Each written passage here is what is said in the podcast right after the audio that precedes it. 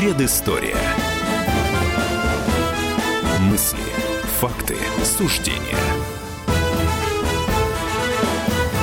Здравствуйте, друзья, в студии традиционно в это время по понедельникам Иван Панкин и мой коллега Павел Пряников, историк, журналист, основатель портала толкователь.ру. И, как всегда, мы говорим о самых главных исторических темах, ну, которые, конечно, имеют какую-то интересную предысторию, что называется. 2 марта 1931 года родился первый единственный президент СССР Горбачев. Сейчас ему исполнилось 86 лет. Для начала я предлагаю послушать небольшую справку про Горбачева, а уже потом продолжим этот разговор. Справка на радио «Комсомольская правда». В 60-е и 70-е годы Михаил Горбачев уверенно поднимался по карьерной лестнице и менял всевозможные посты в партийной верхушке Ставропольского края.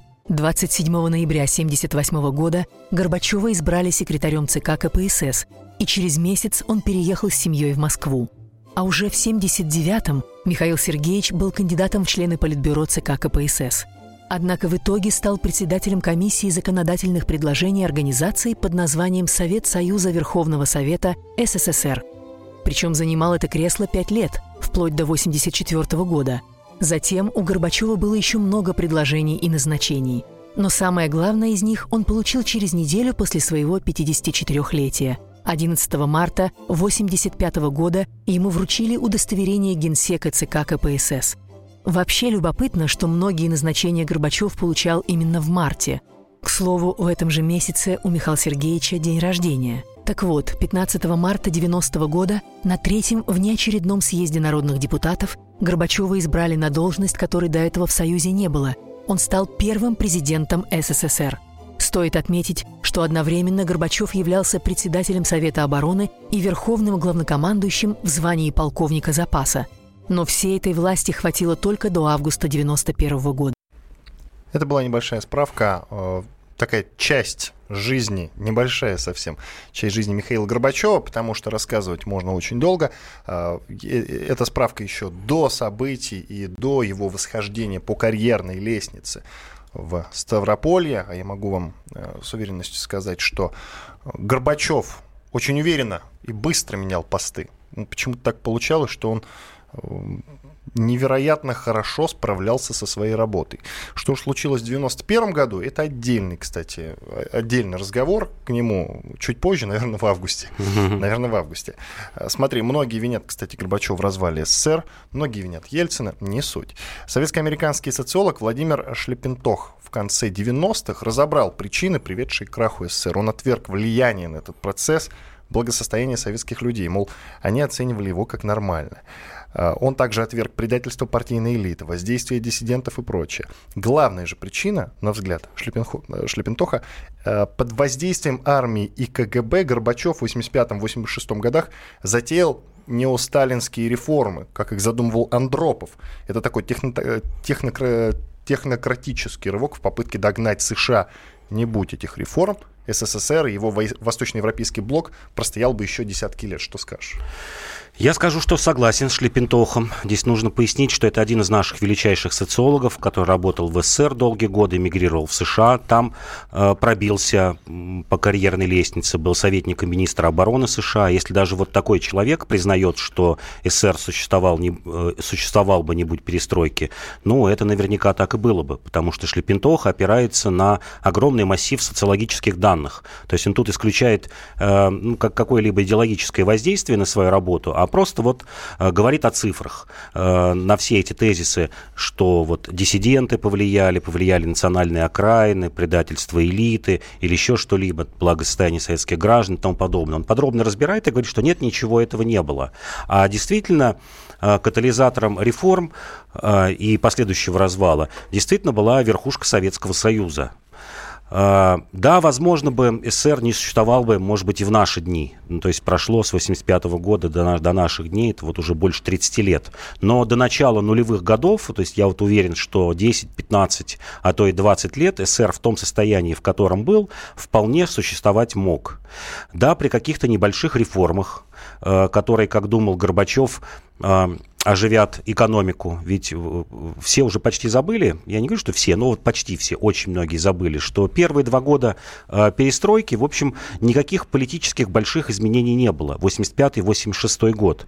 Э, перестройка касалась только экономической э, части Советского Союза, э, когда больше стали говорить о хозрасчете, когда больше стали говорить о агрогородах, о, том, что нужно поднимать сельское хозяйство, э, продолжилась борьба с, с перспективными деревнями или деревнями, а, действительно умирающими. И идея Горбачева была действительно собрать э, крестьян вот из этих маленьких городков, не черноземья, в такие в, в агрополисы большие. И только где-то года с 87-го пошел политический процесс, когда э, стали больше давать власти советам, когда сильно ослабили цензуру, когда перестали преследовать диссидентов. Опять же, вот многие забыли, что, например, весь 85 год э, продолжали судить диссидентов за антисоветскую деятельность и, и первую половину 86 -го года. То есть вот с Шлепентохом я здесь согласен, что первые полтора-два года перестройки, они были чисто экономическими. Для того, чтобы э, догнать Америку, для того, чтобы совершить научно-технический рывок, э, снова заговорили о научно-технической революции именно тогда, о широком внедрении компьютеров, о взаимообмене с, с иностранными учеными, потому что понимали, что мир становится интернациональным, особенно научная мысль. И вот э, как бы жить в такой в капсуле информационно-научной невозможно. Дальше, а дальше называется что-то пошло не так, года с 87-го, 80, особенно 88 год, да, когда Горбачев решил, что э, политические реформы должны опережать экономические.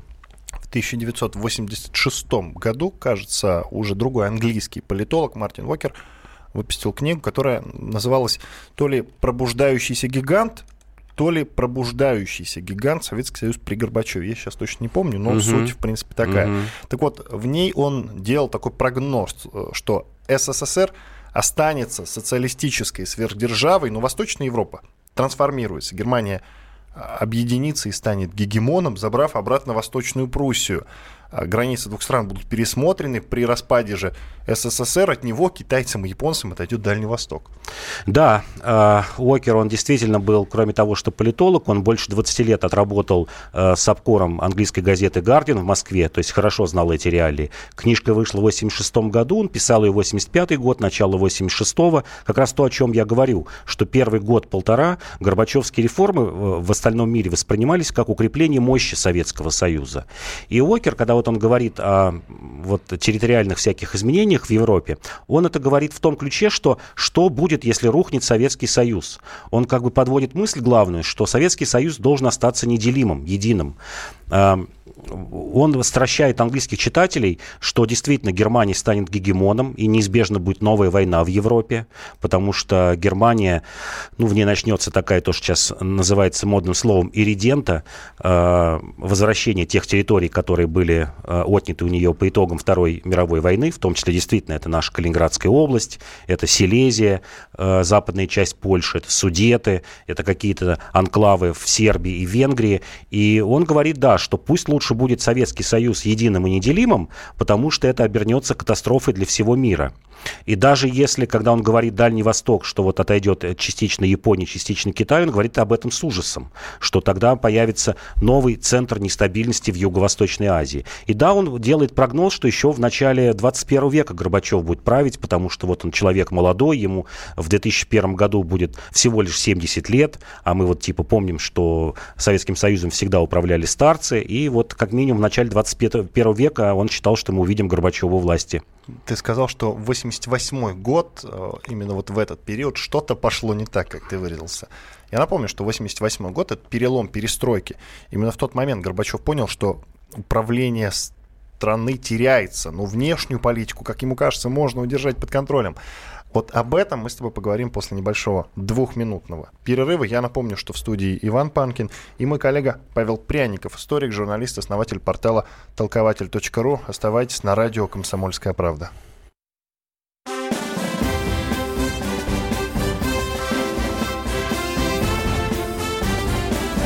Предыстория.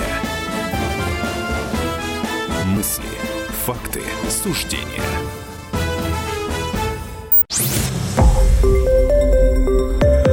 Радио «Комсомольская правда». Более сотни городов вещания и многомиллионная аудитория. Барнаул 106 и 8 FM. Эм. Вологда 99 и 2 FM. Эм. Иркутск 91 и 5 FM. Эм. Москва 97 и 2 FM. Слушаем всей страной.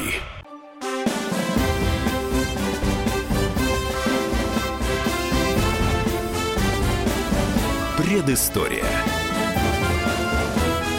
Мысли, факты, суждения. Иван Панкин и Павел Пряников, историк, журналист, основатель портала толкователь.ру в студии радио «Комсомольская правда». Продолжаем говорить про Горбачева. 2 марта 1931 года родился первый и единственный президент СССР Михаил Горбачев. Сейчас ему исполнилось 86 лет. Э, вот на каком моменте мы с тобой остановились? Ты сам сказал, вот 86, 88 год – это тот самый момент, когда что-то пошло не так. Я уточню, что это. Э, этот период, это перелом перестройки. В тот момент Горбачев понимал, что управление внутри страны теряется, но внешнюю политику как ему на тот момент казалось, можно удержать под контролем. В тот самый 88-й, э, в 88 году ему поступило предложение от президента Франции Митерана помочь втащить, что ли, СССР такой э, в общий европейский дом, в противовес американскому империализму. В этом же году, в 88-м, США предложили СССР войти в двойственный союз, который стал бы таким жандармом мира, как сейчас принято выражаться. Как сейчас называют, кстати, США. Так вот, Горбачев самонадеянно отверг оба варианта вхождения и в западный мир, и туда, и сюда. И потерял все как затем потеряет все и Россию, которую равноправным партнером больше ни Европы, ни США не рассматривают. Почему он сделал такой выбор? Я думаю, что действительно здесь была самоуверенность Горбачева, что ситуацию можно изменить, что СССР остается сверхдержавой, потому что оба предложения, они говорили о чем? Что да, э, СССР признавался сверхдержавой, но на равных входил либо в тот, либо в другой союз. Либо в объединенную Европу, таким локомотивом был вместе с Францией, либо становился вместе с Америкой жандармом всего мира. Причем Америка говорила, против э, кого этот жандарм должен действовать. Он должен был действовать против Германии, это вот вечный страх англосаксонского мира, о том, что Германия поднимает голову, э, должен был действовать против Японии, Кореи и, и Китая. Китай в меньшей мере. Что вот очень много всяких неполадок, и обе эти страны могут, э, то есть СССР и США, сделать э, мир спокойным и, и мирным. А, идея Митерана тоже была, вот мы все время говорим, идея единой Германии, вот с тех пор она просто как такой домоклов меч нависает над внешней политикой и европейцев, и, и Советского Союза, и сегодня России. А, Митеран тоже предложил идею э, сделать общий европейский дом. Здесь он скорее вернулся к идее Деголя, а, Европа от Лиссабона до Владивостока. И тоже в страхе перед Германией. Он понимал, что в 1988 году, тем более это был уже, в общем, конец 1988 года, было понятно стремление объединения Германии. Э, все очень боялись, что за этим, как я уже ранее говорил, начнется немецкий реванш. И Единая Европа, ЕС, он так и говорил Горбачеву, что в течение 10 лет вы увидите новый мир, что Европа будет большой конфедерацией, единым государством. И здесь вот важно не проспать. Советскому Союзу стать локомотивом, не просто войти в Европейский Союз, а вот стать локомотивом наряду с Францией, э, которые бы действительно гарантировали порядок э, на огромном евразийском пространстве от Лиссабона до Владивостока. Горбачев, да, отверг. Горбачев, потому что как раз в это время, здесь тоже нужно не забывать конец 88 года, года уже находился в состоянии торга с Германией. То есть вот мы видим, еще раз повторю, э, краеугольный камень всей той политики – это Германия. Горбачев уже вел переговоры с Колем, э, много общался с ним, примерно начиная с конца 1986 года, об объединении Германии, об условиях, э, на каких условиях Германия объединится и что получит за, за это Советский Союз. Советский Союз не получил за объединение Германии ничего, кроме, может быть, небольшого количества домов, э, которые немцы построили для выводимой из западной группы войск офицеров. То есть Горбачев проиграл здесь, получается, трижды. Ну, понятно. Во внешней политике. А, смотри, есть и такой тезис. Горбачев ставленник Суслова, а не Андропова. как это принято думать, он троцкист. Об этом в достаточно малоизвестном интервью говорил бывший зампредседателя КГБ и главный гонитель инакомыслящих, э, инакомыслящих Филипп Бабков. Ты вот говорил о том, что прекратились гонения диссидентов. А, то есть э, вот это, вот это получается главный Бабков, главный антагонист против э, Горбачева. Он же говорил, что Хрущев это недобитый троцкист, избежавший репрессий только благодаря его тесному знакомству с женой Сталина. Вот, собственно, как-то так. Что скажешь по этому поводу? Ну, обвинение в троцкизме, оно, вот видите, до сих пор в начале 21 века одно из самых тяжких. Мне кажется, слишком демонизирована фигура Троцкого. Это, по-моему, единственный революционер остался, который не реабилитирован и которым продолжает пугать э, не только левый фланг, я бы так сказал, коммунистический, но и правый, и все, и все остальные конспирологии строить вокруг него. Я думаю, что Бабков, конечно, здесь немножко лукавит, потому что все, что называлось тогда троцкизмом, это скорее Э, было возвращение к ленинским нормам. Почему он, кстати, и Хрущева называет троцкистом? Потому что Троцкий, да, и Ленин – это единая неразрывная связка была до смерти Ленина. Что такое возвращение к ленинским нормам? Это больше власти советам, это борьба с номенклатурой, это э, борьба за мировую идеологию коммунизма, это в чем основа борьбы Троцкого со Сталиным? В том, что Сталин э, принял решение строить социализм в отдельно взятой стране. А Троцкий говорил, нет, придется считаться с мировым окружением. Либо оно нас победит, либо мы должны вот идти со своей коммунистической идеологией в этот мир. И я понимаю, на чем это еще тоже может быть основано, потому что один из э, предков Горбачева, его дед, э, ну, не был осужден, а подозревался в троцкизме, действительно больше года провел в СИЗО, но вот успел по попасть в Беревскую э, амнистию 1939 года, его не расстреляли. Э, более того, и жена Горбачева, э, Раиса Максимовна, один из ее предков, тоже дед, обвинялся в троцкизме и был расстрелян. То есть, получается, вот с обеих сторон. Другое дело, что тогда это было широко распространенное обвинение, оно могло ничего не значить. Но я так понимаю, что вот из уст Бабкова троцкизм это скорее не приверженность идеям Троцкого, а просто как такой вот человек, ну, наверное, совсем чуждый э, э, нашим, нашим людям. То есть это такое совсем обвинение такое грозное на уровне, как фашист. Вот фашист и троцкист, пожалуй, два таких обвинения, после которых человеку уже нечего сказать. Я не думаю, что Горбачев думал, шел, вообще апеллировал каким-то идеям Троцкого. Скорее, да, вот его первые, первые годы, 85-86 год, он апеллировал э, к возвращению к ленинским нормам, как и Хрущев.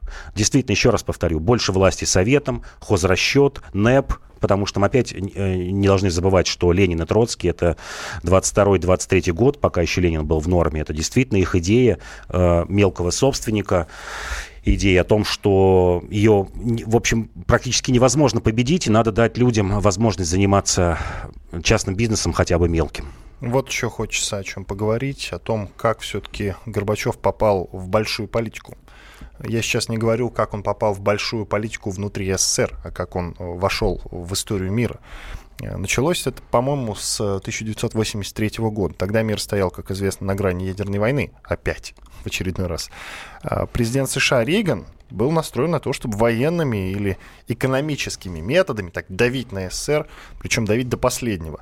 Но в этот самый момент вмешалась премьера Англии Тэтчер. Она решила идти таким иным путем, и в сентябре 83-го она собрала семинар ученых, на котором была выбрана кандидатура перестройщика. Угадай кого? Горбачева. А вот как проходил этот кастинг, э, насколько э, я знаю, ты писал об этом. Ты, ты писал-то по мотивам мемуаров участника того семинара Арчи Брауна. Да, Арчи Браун, один из известных советологов, действительно рассказывал, в 2011 году его вышла книжка, он только часть завесы приоткрыл, скорее рассказывал, как проходил этот кастинг, но, например, ничего не сказал, а, о чем беседовали неоднократно Горбачев и Тэтчер. Я думаю, что это до сих пор тайна, никто не скажет. Он действительно описывает, что в сентябре 1983 года Тэтчер поняла, что мир заходит в тупик, что обе стороны, США и СССР, вот стоят на грани войны и готовы нанести друг по другу ядерный удар. И нужно что-то делать. Она собрала круг ученых, причем им именно только ученых. Ей предлагали, давайте соберем там депутатов, каких-то министров, глав спецслужб. Она говорит, нет, я хочу услышать людей со стороны, не тех, которые я каждый день вижу и каждый день слышу. Вот что они мне скажут. И действительно, этот семинар шел два дня. Каждый из этих восьми людей, приглашенных э, крупных ученых, предложил свой доклад. В том числе в доклад предложил это Арчи Браун, который э, долго анализировал, искал фигуры, которые могут э, ну, какие-то реформы провести. Слова перестройка тогда не было. И остановился действительно Горбачеве. И Тэтчер сказала, ну а что, вот давай тогда его и пригласим э, в Англию, поговорим, что это за человек, посмотрим на него. Сразу они это не смогли сделать, потому что и Андропов был жив. Кстати говоря, они отправили приглашение Андропову. Они считали, что Горбачев все же был такой второй фигурой, запасной. А до последнего они считали, что перестройку начнет Андропов. Но Андропов уже тяжело болел осенью 83 года. И вот был выбран Горбачев, который 1984 году действительно приехал на встречу, о чем они беседовали с Тэтчер, неизвестно до сих пор, но известно только слова Тэтчер после этой встречи, что с этим парнем можно иметь дело. И она тут же позвонила Рейгану и сказала, все, хватит э, вот этих вот э, э, взаимных столкновений, мы нашли человека, который действительно сможет э, провести реформы и сделать хорошо всему миру, избавив его от ядерной угрозы. Насколько я знаю, Арчи Браун, э, тот самый почетный профессор политологии Оксфордского университета, выпустил э, некую монографию как раз, э, в которой все это упоминал и вспоминал, но он выпустил ее только в 2011 году. Да. Можно ли ей верить реально? Я думаю, что верить можно. Я думаю, что записки есть, и доклад этот его есть. Но еще раз говорю, что до сих пор неизвестно э, содержание разговора, да и о чем говорили у Тэтчера, мы тоже знаем только из обрывков. Спасибо большое, Иван Панкин и Павел Пряников, историк, журналист, основатель портала толкователь.ру. Через 4 минуты продолжим.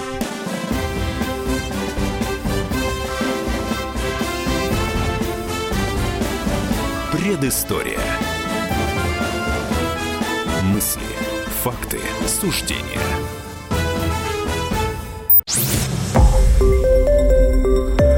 Радио «Комсомольская правда». Более сотни городов вещания и многомиллионная аудитория. Керчь 103 и 6 FM. Севастополь 107 и 7 FM. Симферополь 107 и 8 FM. Москва 97 и 2 FM. Слушаем всей страной.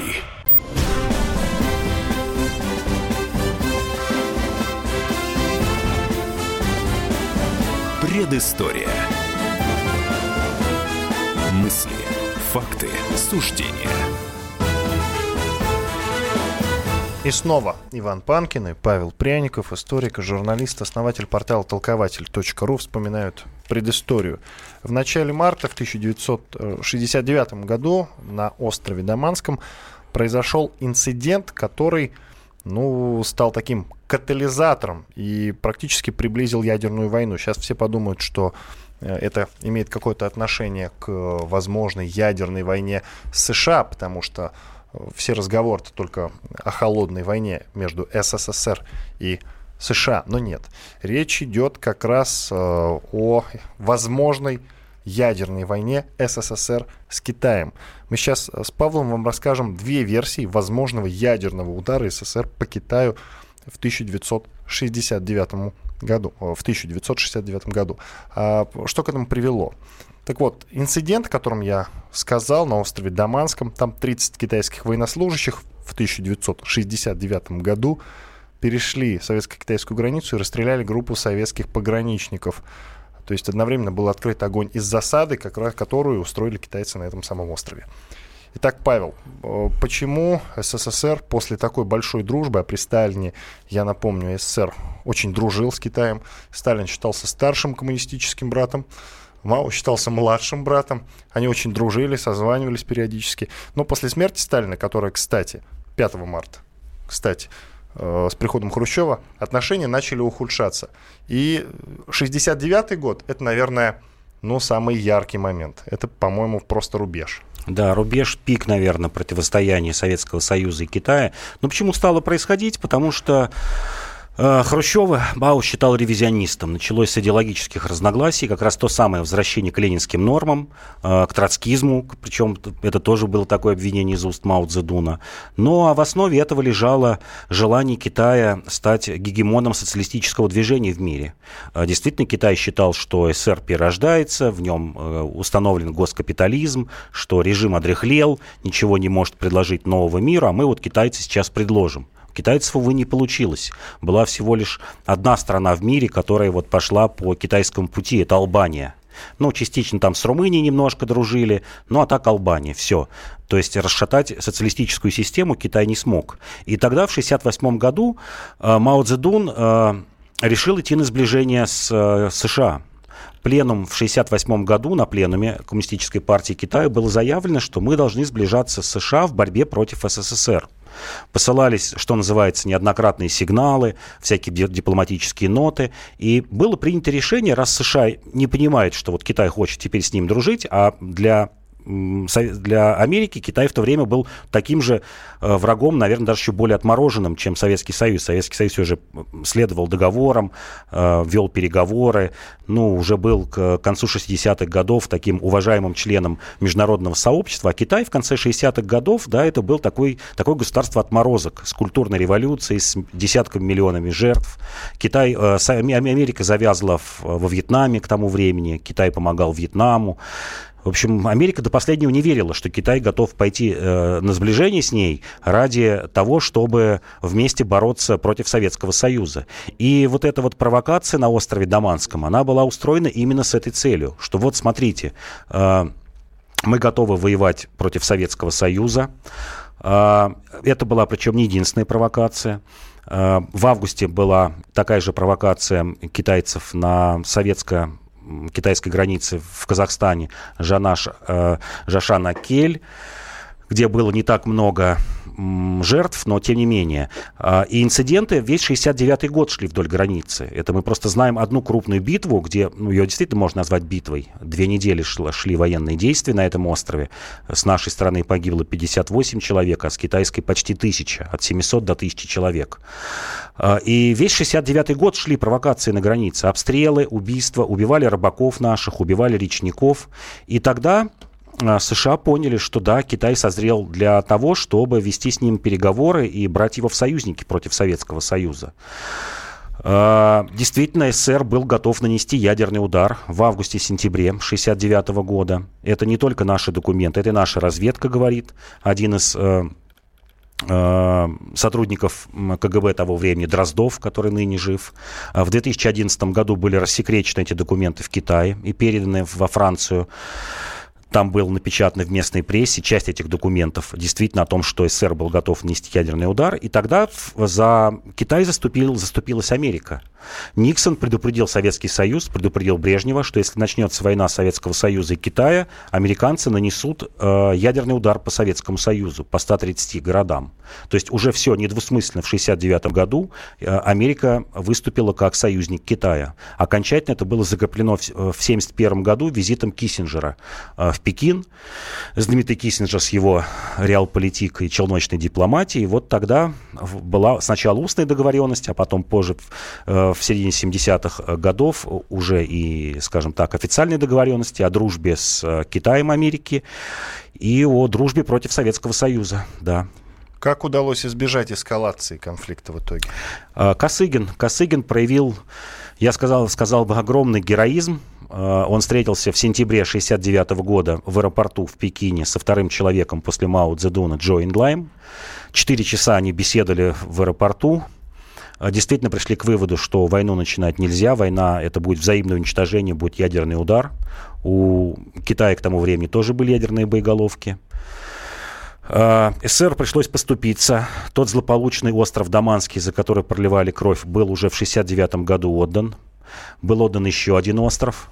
А, позднее китайцы из этого острова сделали полуостров, насыпали, просто засыпали вот эту протоку и сделали частью китайской земли.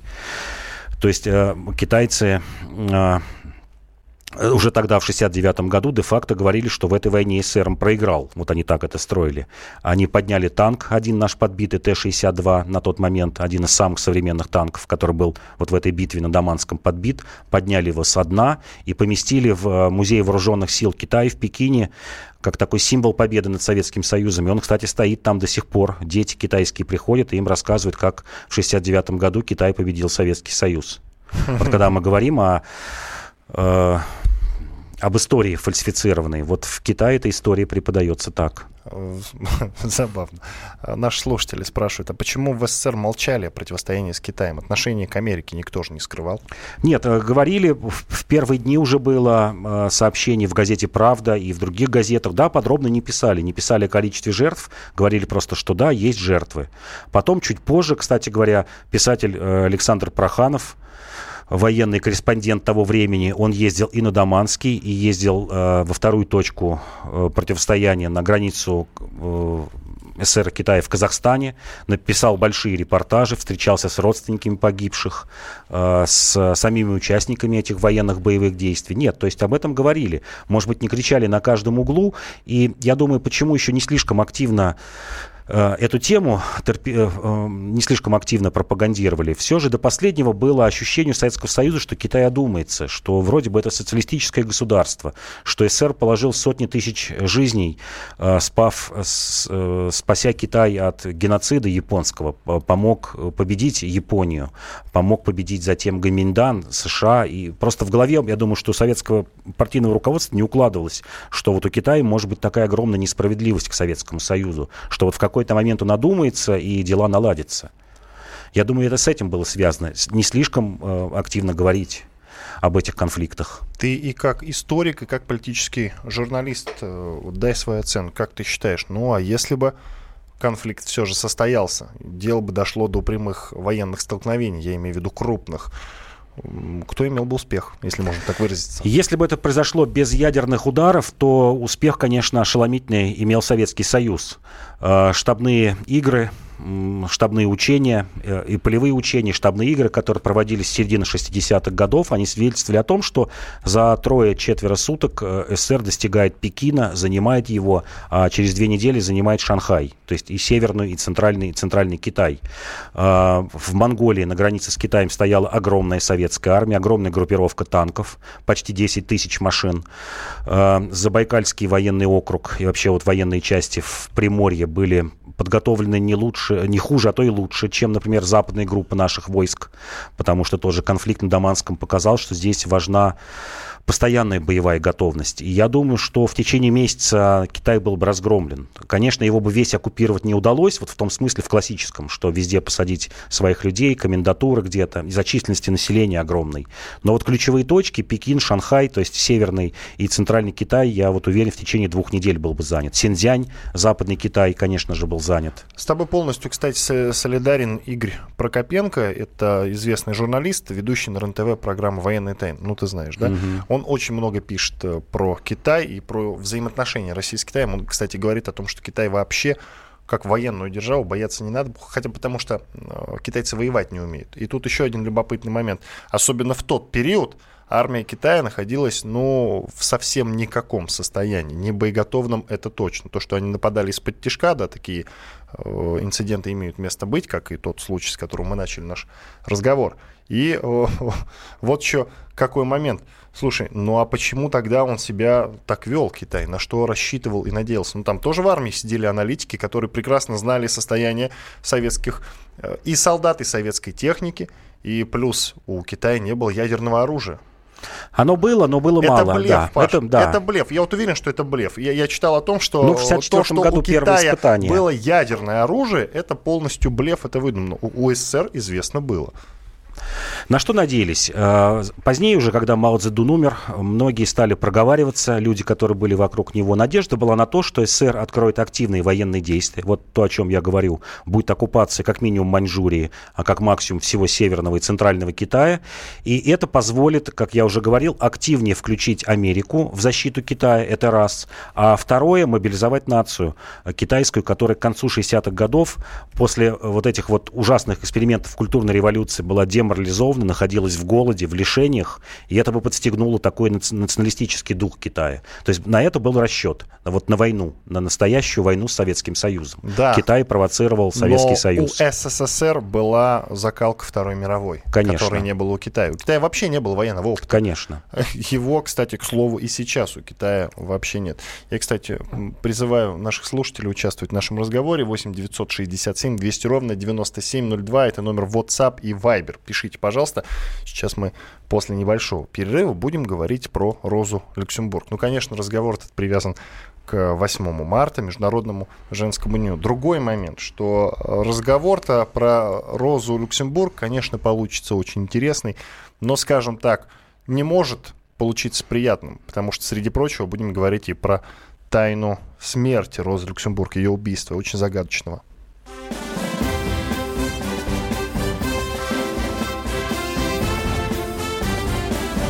Предыстория. Мысли, факты, суждения.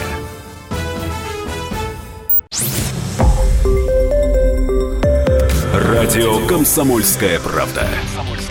Более сотни городов вещания и многомиллионная аудитория. Таганрог 104 и 4 FM. Эм. Ставрополь 105 и 7 FM. Эм. Тюмень 99 и 6 FM. Эм. Москва 97 и 2 FM. Слушаем всей страной.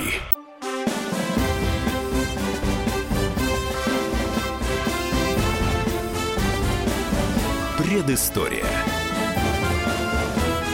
Мысли, факты, суждения.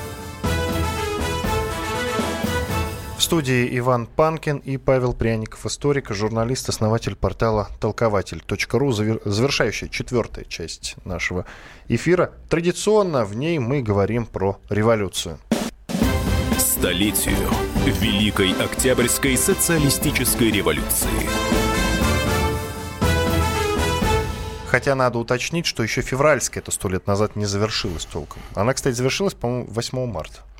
Вот, вот эти события, да, в принципе, да, окончательно. Да, как раз. Но ничего, мы про, февраль, про февральскую революцию вы можете послушать на сайте kp.ru. Там выложен архив нашей программы, предыстория.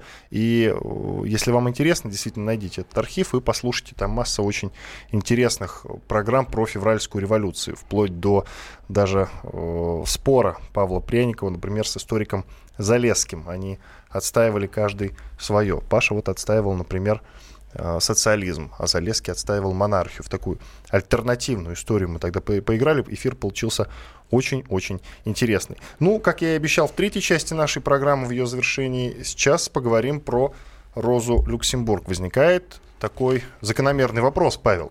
А какое вообще отношение, не в целом, а вообще отношение имеет Роза Люксембург к Октябрьской революции в СССР?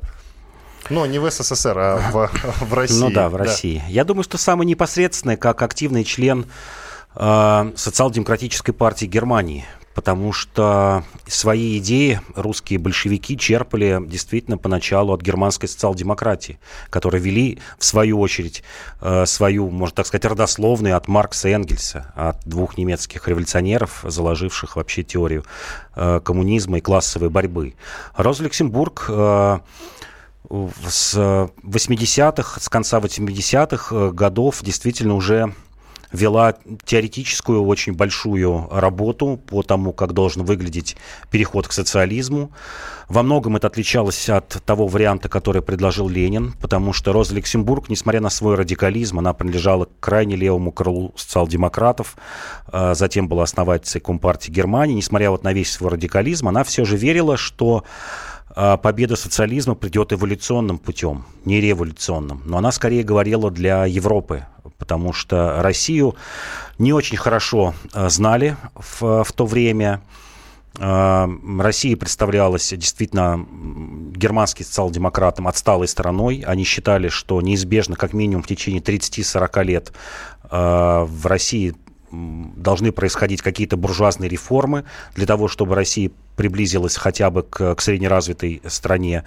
А самое главное, в ней должен появиться многочисленный пролетариат, потому что мы все время забываем, что 17-й год – это крестьянская страна на 80% России. Пролетариат составлял всего лишь от 4 до 6 миллионов человек в стране, в которой население было 170 миллионов. Ну, если взять трудоспособных людей, это буквально вот 5% пролетариат. И вот в этом она видела, конечно, такие несостыковки, я бы так сказал, с классической теорией, то, что происходило в, э, в, в, в России в семнадцатом году. И она успела в восемнадцатом году, до, примерно за полгода до своей смерти, выпустить работу, в которой уже тогда э, подвергала критике то, что она видела э, в социалистической России. Она говорила, что неизбежно в такой стране, как Россия, где действительно мало пролетариата, мало интеллигенции, буржуазные отношения только устанавливаются, здесь неизбежно будет диктатура бюрократии. Единственный класс, который выиграет и возьмет власть, это бюрократия. Ну, в общем, так и получилось. Э, скажем, критики основные Советского Союза, что с левого, что с правого фланга, именно об этом и говорили. о том, что бюрократия являлась выгодоприобретателем и правящим классом. Ну, об ее отношениях с Лениным несколько слов. Ленина очень уважала, э, познакомил их Плеханов. Ленин, когда был в, в эмиграции, познакомился с, э, с немецкими социал-демократами. И вообще долгое время Ленин воспринимался как часть немецкой социал-демократической школы. Опять то, о чем мы частенько забываем, что в мировосприятии тех людей Ленин считался немецким социал-демократом. Потому что ну, где-то до 1912 года примерно Ленин шел в русле вот действительно основ германской социал-демократии. Ленина считала образованным человеком, очень умным и единственным, кто действительно мог бы взять власть. Она искренне считала, что в том хаосе, который был в 17 году, единственный человек, кто мог привести страну к порядку. Здесь мы даже говорим не о социализме, а вообще вот закончить тот хаос, который был к осени 17 года, когда это даже еще до Октябрьской революции, когда страна распадалась на множество государств, когда не было во многих местах никакой власти, скорее это была просто анархия, особенно в деревнях, в каких-то дальних губерниях. Считал, что только Ленин может спасти э, положение. Ну и тайна смерти Розы Люксембург. До сих пор нет никакой конкретики. Немножко предыстории и потом уже твои версии ее убийства. Ну, история была такова, что союз Спартака, основателем которой, которого была и, и Роза Люксембург, и Липнихт, это такое боевое крыло э, Компартии Германии, попыталась провести э, революцию в Берлине. Э, началась на 5 января 1919 года. Э, почти сразу же захлебнулась. Э, тогда как раз Люксембург поняла, что вооруженное восстание в Германии не будет иметь никакого эффекта, особенно в Берлине. Э, считала, что более-менее где-то какие-то шансы есть. Это только Гамбург, Люберг, Любек, север Германии, портовые города как раз где основной движущей силой должны быть матросы, которые, кстати, в, в Октябрьской революции, февральской сыграли огромную роль. И уже где-то 10-12 числа она пришла к выводу, что революцию надо останавливать, что, в общем-то, хватит э, этих жертв, она ни к чему не приведет. И получилось так, что она пошла в разрез э, с линией и германской компартии, которая верила э, в то, что революция возможна, и пошла на обострение с социал-демократами. Потому что, вот опять же, уже подвыветрилось э, у многих, что Носки министр обороны того времени, он был социал-демократом. То есть это бывший член, э, точнее, член бывшей той партии, где еще там 3-4 года назад они состояли вместе и вели вместе борьбу против кайзера, против э, прусского императора, германского императора. И, в общем, под, под, подавили восстание в Берлине как раз правые социал-демократы. Есть несколько версий, да. Первая версия, что выдали ее люди Карла Радека, но это непонятная версия, доказательств нет. Карл Радек действительно активно участвовал э, в германской революции верил до последнего, до своей смерти, что Россия и Германия должны составлять единое государство, что только так они смогут противостоять агрессии других государств и установить мир в Европе. Кстати, также думал и Ленин, и многие другие соратники его по партии, и, и кстати говоря, и Липнихт, и э, Роза Люксембург, и Клара Цеткин также считали, что Германия и Россия исторически должны быть друзьями. Тогда это будет хорошо обеим странам. Э, но, в общем, она действительно была схвачена на квартире вместе с Липнихтом. Был такой суровый допрос. Липнихта убили прямо в этом отеле, где допрашивали. Э, Лип... Вроде говорят, что вывели их оттуда. Да, ну вот Липнихта в отеле, ее вывели, тоже пытали. Многие люди из толпы заметили, что она была окровавленная. Погрузили ее на катер, сказали, что отвезут в тюрьму Моабит. И во время этой перевозки на катере по Берлинскому каналу ее застрелили, просто выстрелили в висок и скинули в канал. Первая версия была при попытке к бегству, потом начали неумело оправдываться, что вообще ее растерзала толпа, когда она выходила из отеля, что якобы власти к этому не причастны. Но позднее признались, что да, это было дело рук. Действительно, по приказу Носки, министра обороны, ее решили устранить. Это Павел, Павел Пряников, историк, журналист, основатель портала толкователь.ру. Я Иван Панкин. Спасибо большое. Далее наша постоянная рубрика уже в завершении рубрика «Песни революции». В этот раз про Сергея Лазо, известного революционера. Он, я напомню, родился 7 марта 1894 года. Песня называется «По долинам и по взгорьям». Мы вернемся уже через неделю. Спасибо большое. Песни революции. На радио «Комсомольская правда». Приморье,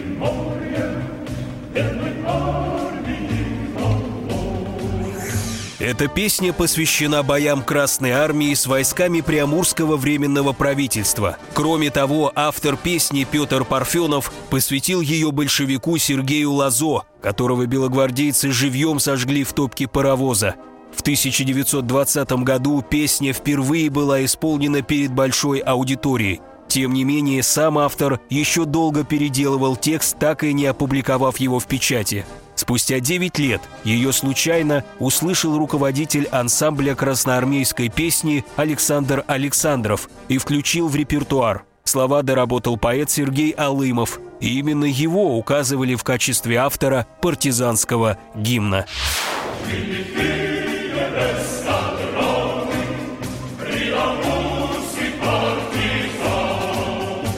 1935 году настоящий автор песни был арестован и через два года расстрелян. И лишь в 1962-м суд подтвердил авторство Петра Парфенова. Что касается мелодии, то подобрал ее, судя по всему, сам поэт. Существуют многочисленные варианты на французском, немецком, сербском, греческом и даже китайском языках. Ее пели во время гражданской войны в Испании, а также повстанцы в Никарагуа.